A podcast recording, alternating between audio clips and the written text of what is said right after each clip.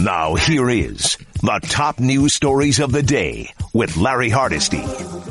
All right, Gordon, let's talk a little baseball. Buster Olney was on Covino and Rich, and all this talk about when's baseball coming back, how many games is it going to be, how are they going to figure this out, where are, are they going to be in neutral sites? Because if, if New York is still in the middle of their COVID-19 pandemic and baseball's back, are the Yankees going to play in, you know, in Arizona somewhere? Well, Buster Olney says the NBA, uh, the ML, M, I'm sorry, Buster Olney says Major League Baseball, not in the rush to come back if baseball were to you know push to come back and they're talking about you know potentially having this quarantined areas where you you bring together players uh, you know the rest of society now is uh, socially distancing and if you were to try to do that and then somebody got sick in these parties, let's face it, it would have to involve hundreds of people who would be in this quarantine groundskeepers and athletic trainers and players uh, and somebody got sick, then baseball potentially could become part of the problem and develop a uh, hotspot versus being potentially part of the solution. More with Buster Olney, who says you might see seven inning games, a seven inning doubleheader. I think within 10 years you might see games reduced to seven innings because, mm-hmm. you know, baseball it has been really concerned. Rob Manfred's given voice to it about trying to connect with the new generations of fans. And privately, you know, if you talk to people in the game 10 years ago and said, hey, what about seven inning games to, you know, get the product down to two hours and 15 minutes closer to an NBA game, they would have said, no way. And now, privately, mm-hmm. a lot of people are believing that, uh, that that might be a potential solution. So if it does come back and they do play the these doubleheaders. Uh, I, I do think that it'll almost be like a, a trial run for seven inning games and for truncating extra innings. You know what, Gordon? And this, there's an old story. There's an old saying, and old, and you know from experience being in unions and stuff, you have to be careful because you set a precedent.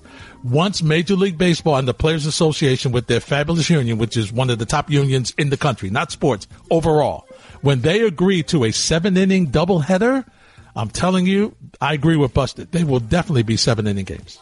I hate that idea. I mean, out I of all do. the possibilities of, of things that are being floated, and look, this is the time to have conversations, right? We have to get creative, and sometimes when you're forced to get creative, that's sometimes when you come up with your best ideas.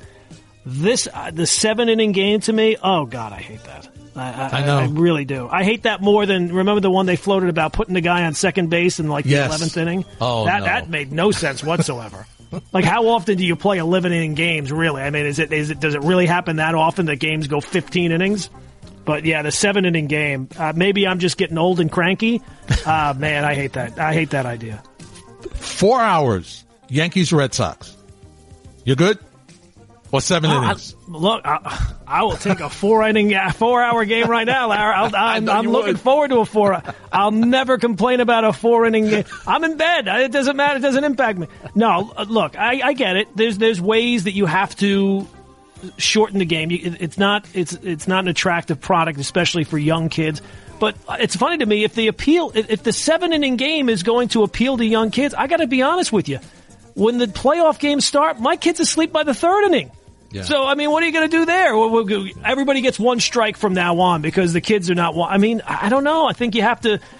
You can't. You can't tailor the game too much where it's like you, are going overboard and you're destroying the fabric of the game. Where is if you could get it so where guys stay in the box. Mm-hmm. That's really the, the, the, solution. Get the ball, throw the ball. A pitch clock. I would much rather have a pitch clock than 7 mm-hmm. inning games. I hear you. Let's talk a little football, Gordon. You know, this Saturday, President Trump met with all the commissioners via conference call, and Jeremy Fowler on game night said, well, the president told commissioners what they wanted to hear, especially in the NFL. There's that feeling that President Trump was going to provide that message to them. I think, you know, from the people I spoke to, felt that he was going to project that sort of optimism.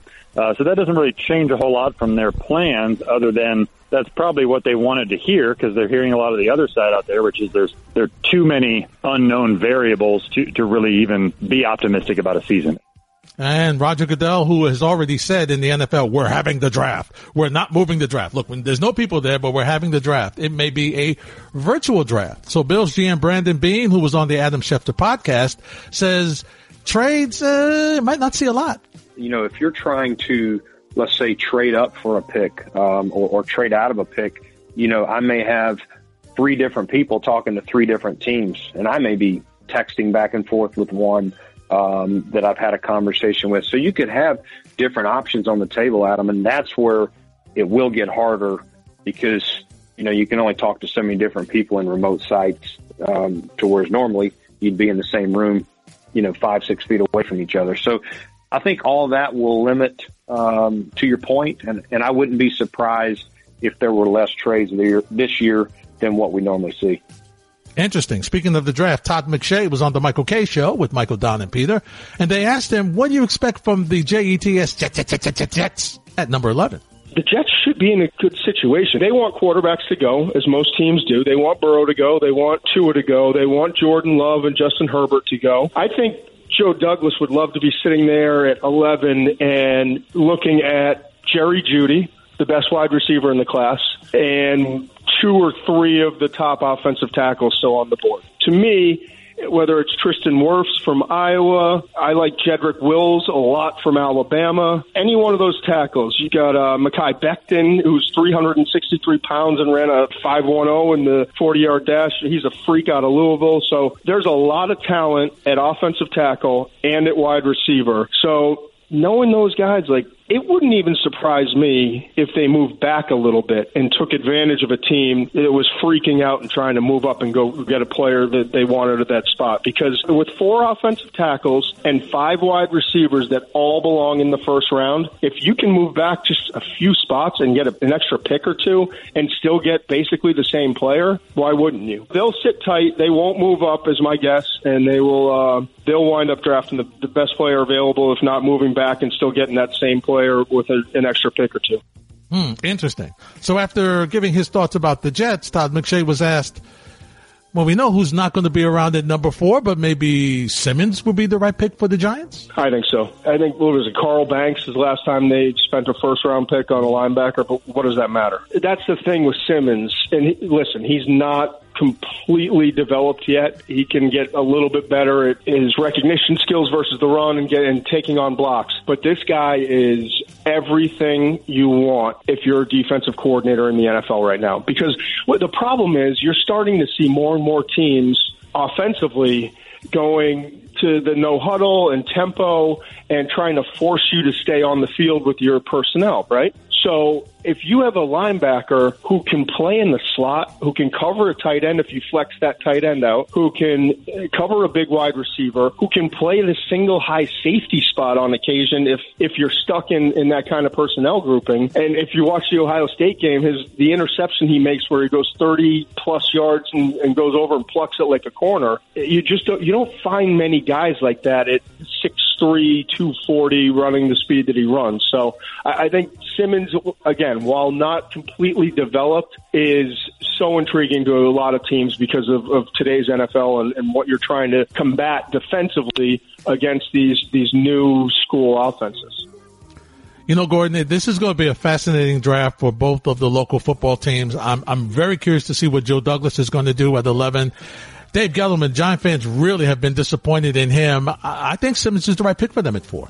I will be shocked if that's the direction they go. After all that Dave Gettleman has talked about the hog mollies and the big guys up front, considering where they are, if something strange does not happen in front of them that allows, you know, one of the, the top two guys to drop to them into their lap, which would be absolutely bizarre. I'll be shocked considering that that's an area where they have spent some resources already, but it's nowhere close to being a perfect unit that they won't go an offensive lineman. I, I really would, I, and especially Simmons. I, I, again, especially after signing uh, Martinez from Green Bay and you know trying to improve the defense. Their defense certainly needs some improvement. They certainly need a lot more talent there. But I'll be stunned if the first round they are not taking an offensive lineman. Yeah, it will be interesting because both teams need some offensive what, linemen. What that's for sure. Let, uh, let me ask you this: What do you think the Jets need more? Do they need a wide receiver more, or do you think they need a lineman? I think they need a lineman because the wide receivers are so deep, Gordon. I think they can, can get, get another wide round. receiver later. Right. They need a line. Listen, they need a defensive lineman. they, yeah. When we talk about the offensive line, they've done a nice job in through the free agency and getting some depth.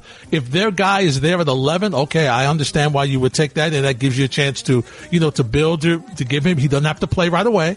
You can let him sit for a year, watch the veterans play, and then stick him in on occasion. But uh, to be honest they could use some corners too. I like how Todd said, "Well, the Jets should be in a good situation at 11." Yeah, I mean, Yeah, a lot of they teams should be. You know what I think that, that, that this the, the the obstacles of this year will show even Mm-hmm. more so. You just know it doesn't really matter where you pick; it's who you pick and, and how right. good of a team you are. And and while there's unique challenges this year as opposed to other years, the good teams they'll still be good. The bad teams will still figure out a way to screw it up. Yeah, because uh, you know this year more than ever, Gordon, it's best player available. That's what it is this year more than ever.